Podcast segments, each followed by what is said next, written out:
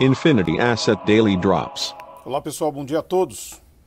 Depois de uma semana polêmica ali, girando em torno do pós-decisão de políticas monetárias, decisão do Copom, decisão do FOMC, mercado aqui ganhou ímpeto, principalmente no real, depois da decisão do Copom, o real fechou a semana positivo, mas um evento logo no fim da semana já mexe com todas as estruturas daquilo que imaginamos como mercados emergentes e traz dúvidas qual vai ser o movimento dos investidores nas próximas semanas.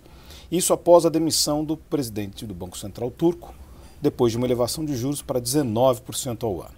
Não é o primeiro a ser, presidente a ser demitido, mas é o primeiro presidente a ser demitido depois de uma virada de mão aqui do Brasil muito recente e aí fica essa expectativa do mercado. Nesse momento, a lira turca apanha e apanha feio lá fora das moedas, 8,13% contra o dólar, mas ainda assim, o peso mexicano próximo de 1% de queda, o rand sul-africano, o, o rublo, 0,5%, o rand sul-africano, 0,3%. Vamos ver como é que o real vai se comportar dado este movimento, porque dentro deste contexto o real nunca foi, nunca performou bem no ano passado. E se imaginar que venha performar bem este ano, ainda mais com uma situação dessa, é complicado. Então vamos aguardar, vamos ver como vai ser a reação dos investidores. Sexta-feira o dólar fechou com uma queda de 1,27%, fechou para R$ 5,49. Ou seja, era um cenário relativamente promissor para a nossa moeda, que tem uma influência muito grande no nosso, na nossa inflação.